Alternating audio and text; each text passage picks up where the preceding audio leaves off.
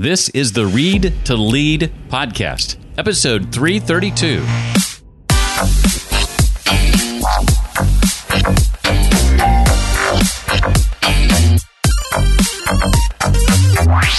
Thinks they have a target market and it comes across as anyone, everyone, someone, which equates to no one, right? So, like, like if everyone's your target, then no one's your target. Hi there. Thanks for being here. I'm Jeff Brown, and I believe that intentional and consistent reading is key to success in business and in life. And that's why I created the Read to Lead podcast. It's the podcast dedicated to your personal and professional growth. Each week, you and I get to chat with an author of typically a brand new book and get their unique insights on things like personal and professional growth, leadership, productivity, career, business, marketing, sales, and entrepreneurship. So many of those topics are connected to what's getting our focus today, and that is networking. And that's because you and I are about to be joined by the person who I think has written the definitive book on networking. His name is Michael Goldberg, and he's the author of Knockout Networking for Financial Advisors and Other Sales Producers. More prospects, more referrals, more business. Now, I'm not involved in any of those areas, nor do I possess any boxing skills whatsoever. If that's you as well, never fear. This book is going to teach you anything and everything you ever wanted to know about networking and networking well. Some of the questions I plan on asking Michael include why he believes networking is key to a successful career, some of the rules of networking that you need to master, tips for starting conversations, asking good questions, and just being a good listener, and lots more. I want to take a quick moment to give special thanks to Michelle over at Consulting Surveyors who had me speak to her group last week via Zoom. We were COVID friendly, had lots of fun. I always enjoy being able to share what I've learned over the years about leadership, personal and professional success, productivity, and lots more. If I can help you and your group, reach out to me directly, Jeff at readtoleadpodcast.com. Hope to hear from you soon. Michael Goldberg is a networking expert specializing in helping financial advisors, brokers, agents, reps, product wholesalers, and other sales producers grow their business. And his clients include a, a, vast array of companies Morgan Stanley, Merrill Lynch, Griffin Capital, State Farm Insurance, and many others. Uh, he's also a two time TEDx speaker, a certified speaking professional, and an award winning adjunct professor at Rutgers University. He is here to help us level up in the area of professional networking. I know I need that help, and I'll bet you do too. His new book is called Knockout Networking for Financial Advisors and Other Sales Producers. More prospects, more referrals, more business. I, I loved this book. I've gotten so much out of it. Michael, I'm excited to have you here for the Read to Lead podcast. Thank you. I'm thrilled to be here. Thank you so much, Jeff. I appreciate it. well, one of the things that uh, prompted uh, some laughter for me as I as I read the book, I think it was the first time uh, you were asked to speak on networking. You weren't doing what you're doing now just yet. And, and your response included in part, how am I going to talk for an hour about about networking?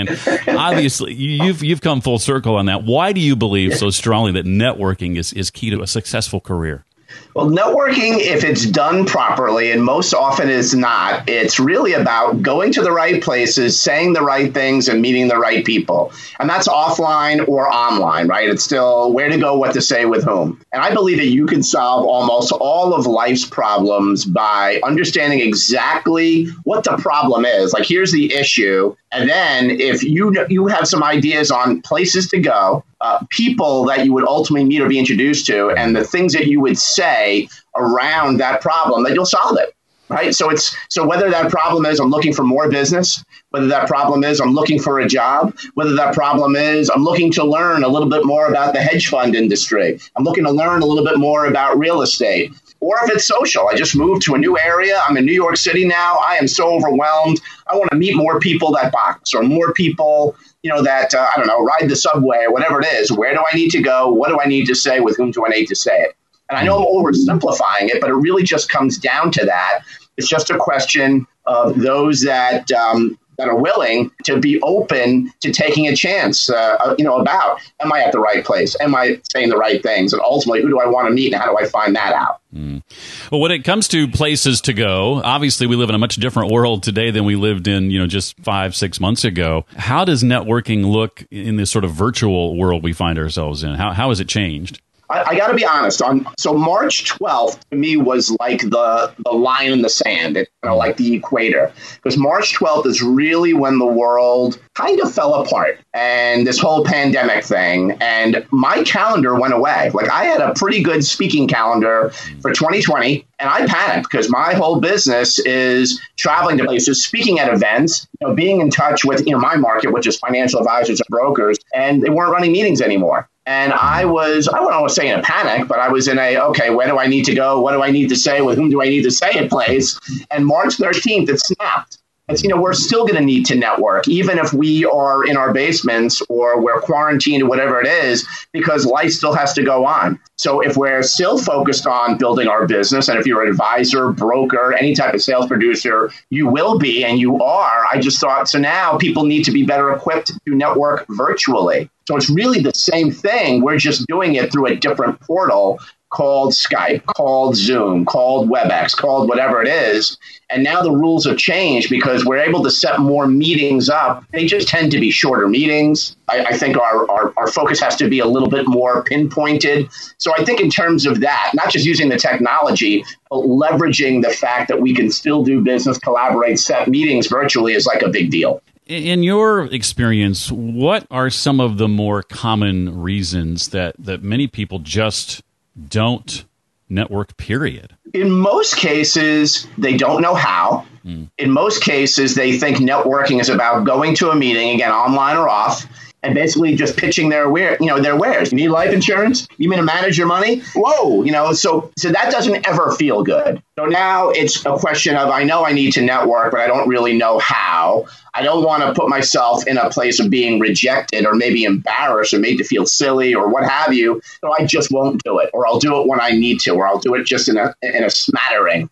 Uh, so, but, but then again, if you're in job search, you know, and you are in between careers, and I do volunteer time to help job searchers because most don't know a lot of the stuff, you know, that I speak about, that I teach, that I write about, especially if they're in a role that didn't necessarily warrant that. You know, if you were writing programs, or you know, if you were writing you know any type of copy if you were behind the scenes maybe an architect that didn't have to bring in business this whole networking thing was really just a word. It was just this concept that seems so far away. So now if you're upsize downsize right size left size supersize and you don't have a job and now uh-oh i need to be a networker it's like I don't even know where to start, and it's it's daunting if you've never done this before. I just see the reaction, hear the reaction from job searchers that come in droves to hear talks that I do for free. By the way, I volunteer to help job searchers, and they are terrified because they know they need to get out there. It's not me telling them you got to get out there; they know. They just don't know how because they think it's about you know hat in hand you know, you're you hiring? Here's my resume. Give me a job. Give me a job.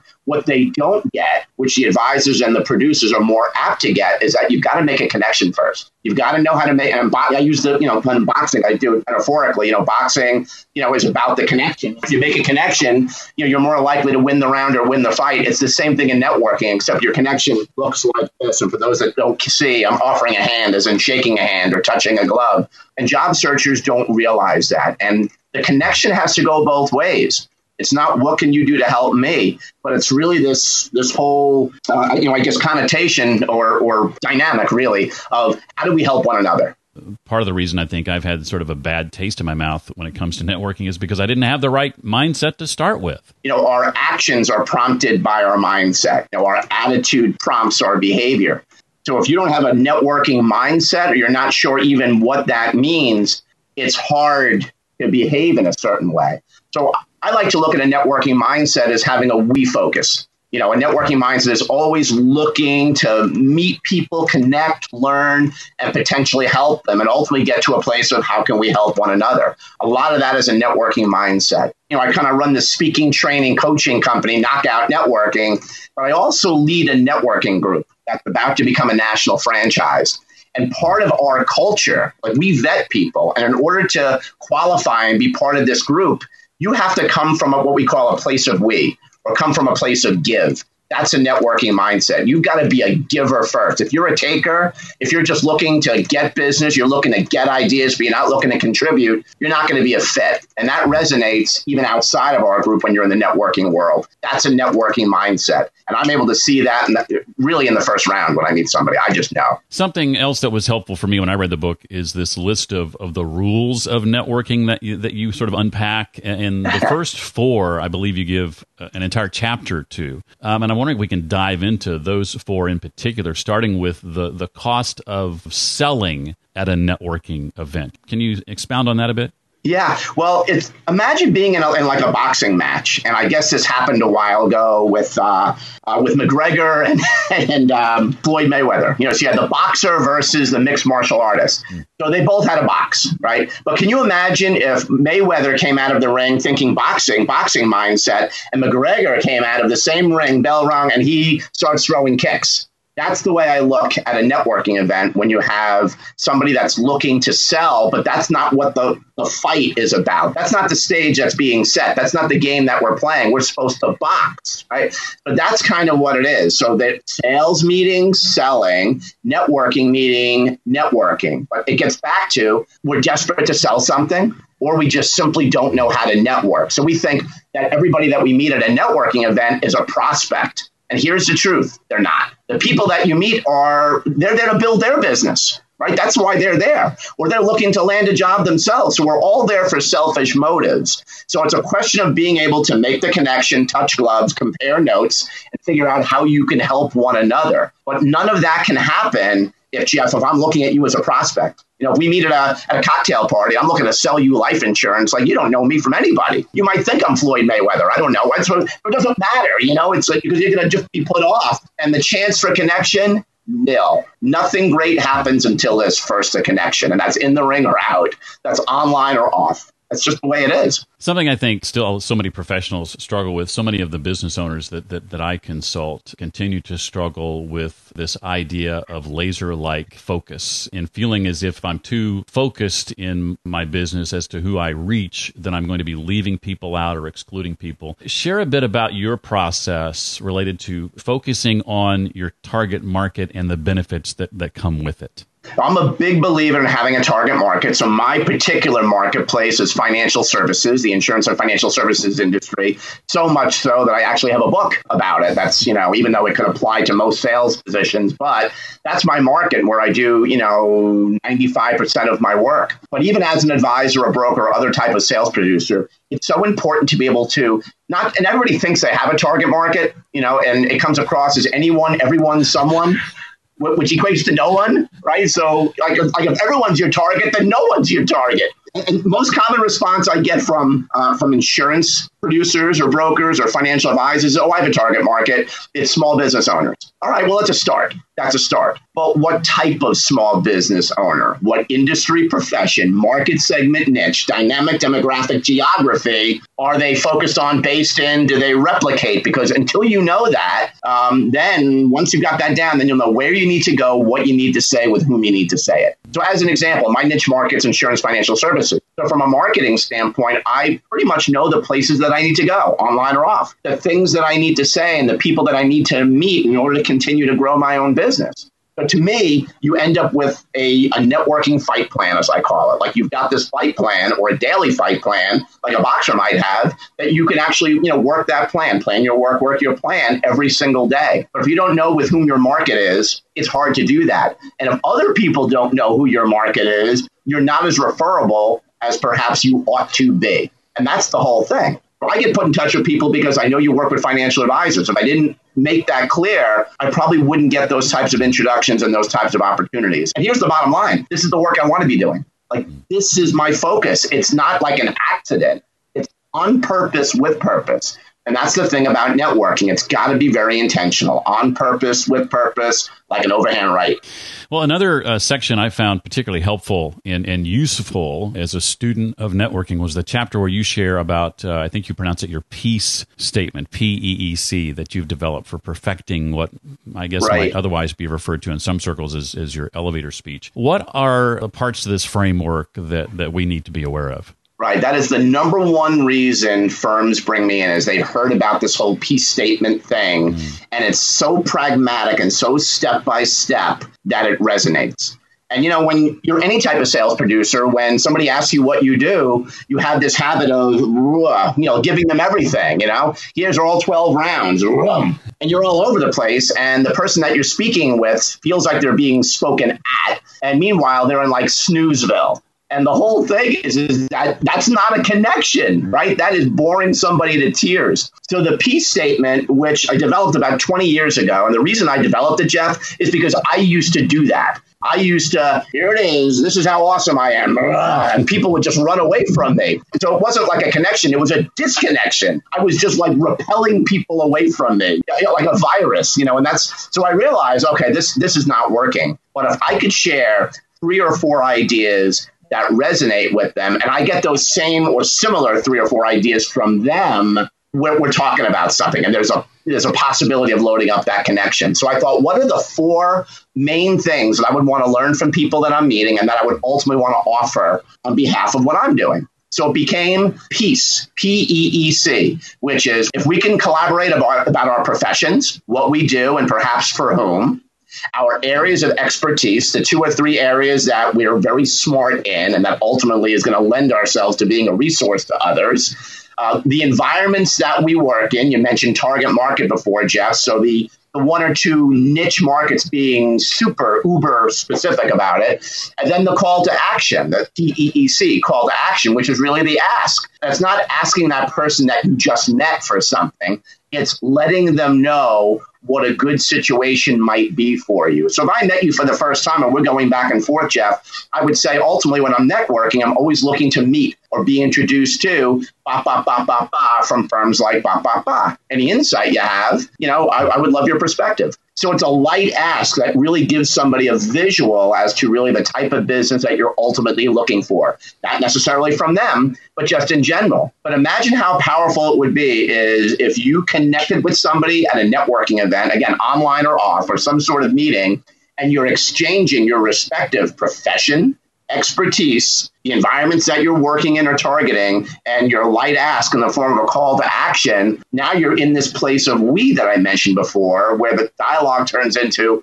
let's explore ways that we might help one another. And that's networking, baby. And that's just light sparring in the ring, right? And that's really what it's about. You know, and I like too the way the framework is broken down. You can naturally insert each section as it fits the conversation. You don't have to regurgitate all four of them all at once necessarily. Yeah, exactly. So it could be I need uh, something really cool to say because I've got like a one minute slice of time at some meeting. Like, what's your elevator speech? So the piece can be that. But you're right. It could also be your uh, your virtual four bullet points when you're talking to people and somebody asks you about you. You wouldn't necessarily give them all four PEEC, profession, expertise, environment, call to action, but you might just start off with profession. You know, I might say something like I'm a speaker, trainer, coach, uh, wrote a book, uh, box, knockout networking, and I focus on helping sales producers grow their business. How about yourself? So that's just the P, the profession part of it. So it becomes like a PowerPoint slide that you have top of mind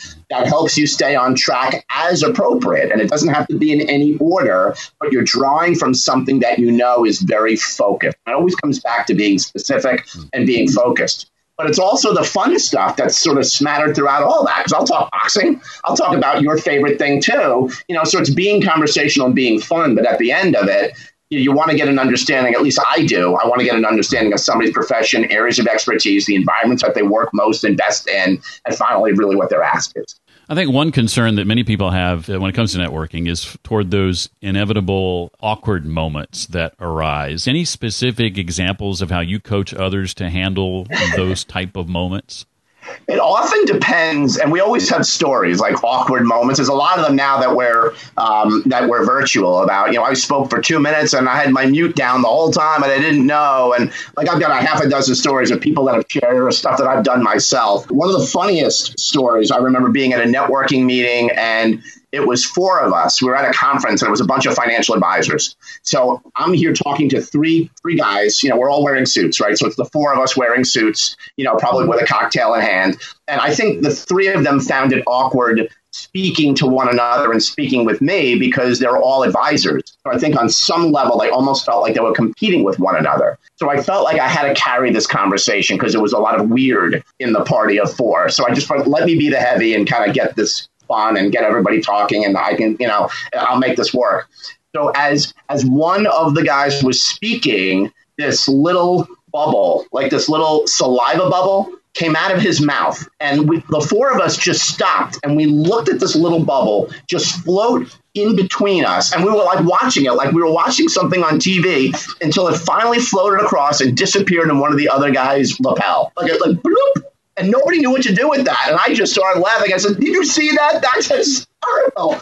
And it broke the ice. And all of a sudden, everybody just kind of relaxed. And we just started laughing over goofy stuff. And then we got into PEEC statement stuff. And then it became real. Mm. So sometimes an awkward moment is really just laughing and just saying, you know, did you just see that? That's ridiculous. Or did I just say something totally stupid? But when it's serious, you know, like an awkward moment where you say something and you put your foot in your mouth, that's when you, and it happens, you know, that's when you say, you know, I think I misspoke there, or I might have crossed the line. I am so sorry that I did that. And you just apologize, you know, and because we've all done it, right? So that's owning it. And that's hopefully making an awkward moment perhaps less awkward. Or I love a phrase, you know, that was, I probably shouldn't have, not that I do this all the time, but I probably shouldn't have said this. There's no easy way, you know, to make this go away. I just want to apologize. I probably shouldn't have said it had I known of blah, blah, blah. But I think most often, if you own it, then you're probably okay. But the, the thing is, is that here here are some ways to maybe have less awkward moments. Is don't get into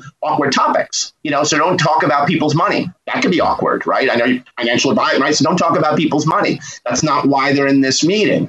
Don't talk about religion. Don't talk about people's nationality. Don't talk about the political environment until it's friendly fire, and then then it's less awkward because at least you know one another. Not that you want to just keep it all business, but the personal stuff, don't make it too personal. Great advice. In the time we have left, Michael, I've got a couple of questions I want to ask you, not directly related to the book. But before I do that, I want to give you a chance to share anything else about the book you want to make sure we, we know or walk away with. Yeah, uh, well, I love the reaction that I'm getting from the book because, uh, not just because it's my book, but because there are ideas that you can apply immediately. This is how you throw a left hook. Like once you learn that, you can apply that immediately. And that's that's with all these ideas. So if you're a job searcher with this book, if you just do like these three things that you can apply immediately, you're going to get an, an almost immediate response, an immediate reaction.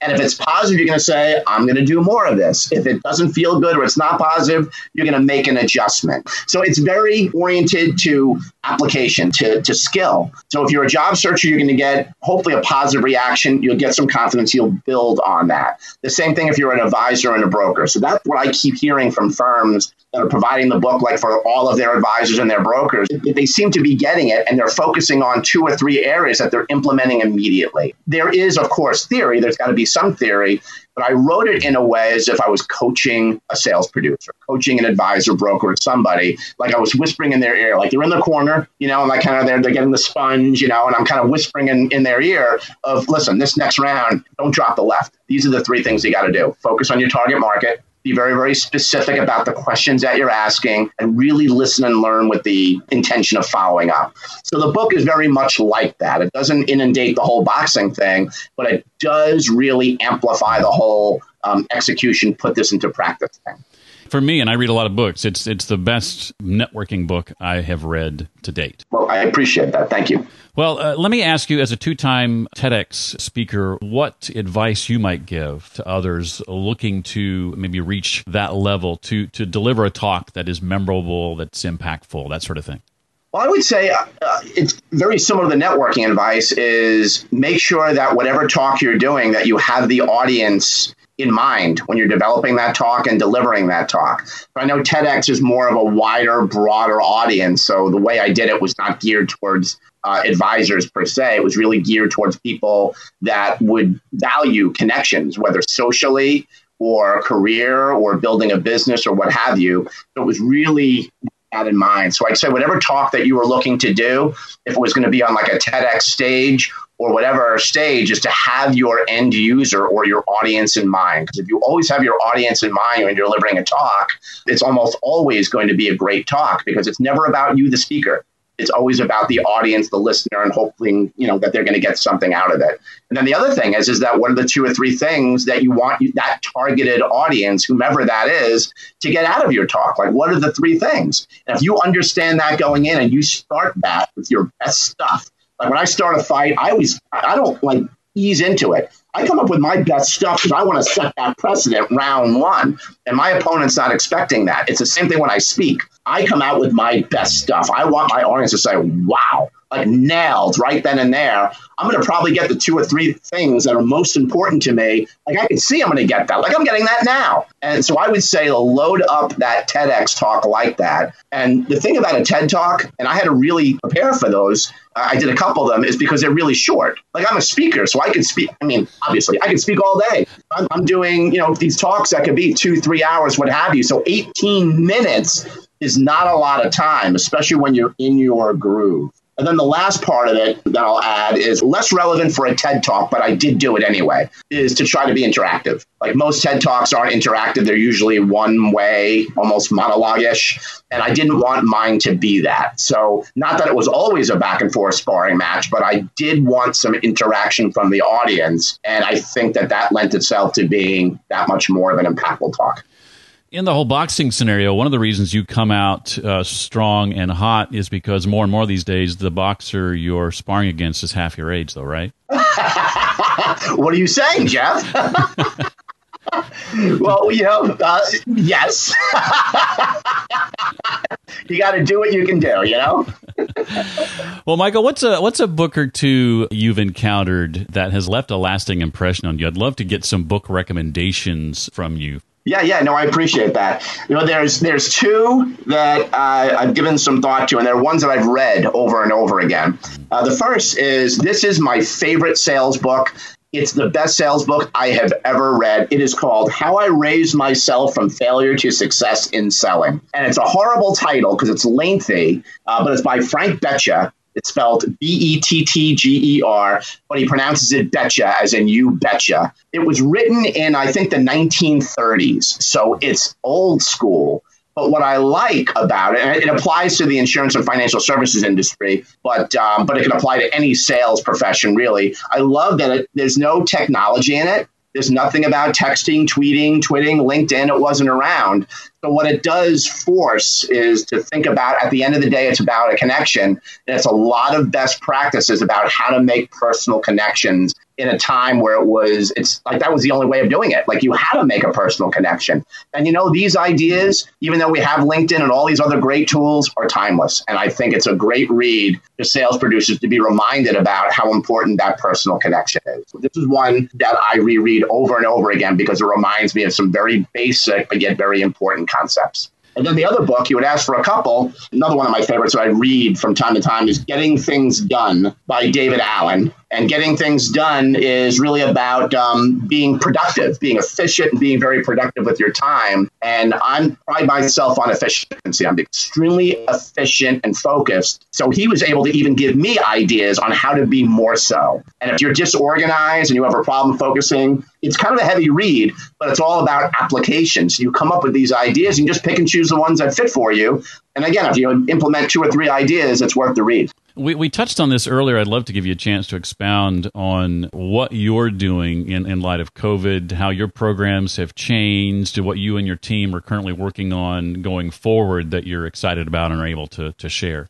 Well, my programs are now very much geared towards virtual networking. So I had mentioned March 12th, my calendar went away. March 13th, it came back. Like it just took me, I mean, honestly, I mean, not to sound kind of humpish, but uh, you know, I you know, it's kind of like I'm pretty efficient, and let's get to it. So March 13th, I realized that you know it's really about virtual networking now, and that's really what I have to focus on. So that's so knockout approaches to virtual networking. I'm running a lot of programs like that for agencies and firms in the financial services space. I've actually just run a, a couple of those programs uh, in the in the high tech space. And it's not like a one hour webinar. It's really done as a five week program. So I run an hour and 15 minute online program, you know, with a handful of producers, whatever the industry is, typically financial services.